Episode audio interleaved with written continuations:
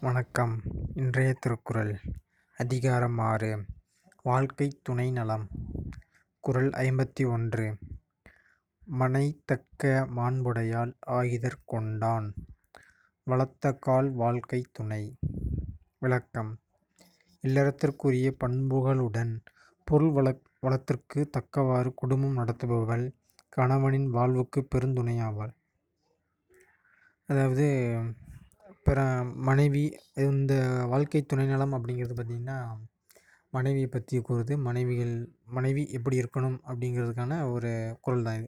இந்த அதிகாரம் முழுக்கவே அதை பற்றி தான் கூறுது. அதாவது பிறந்த வீட்லேயும் சரி புகுந்த வீட்லேயும் சரி நல்ல குணம் உடைய பெண் இருக்கணும்.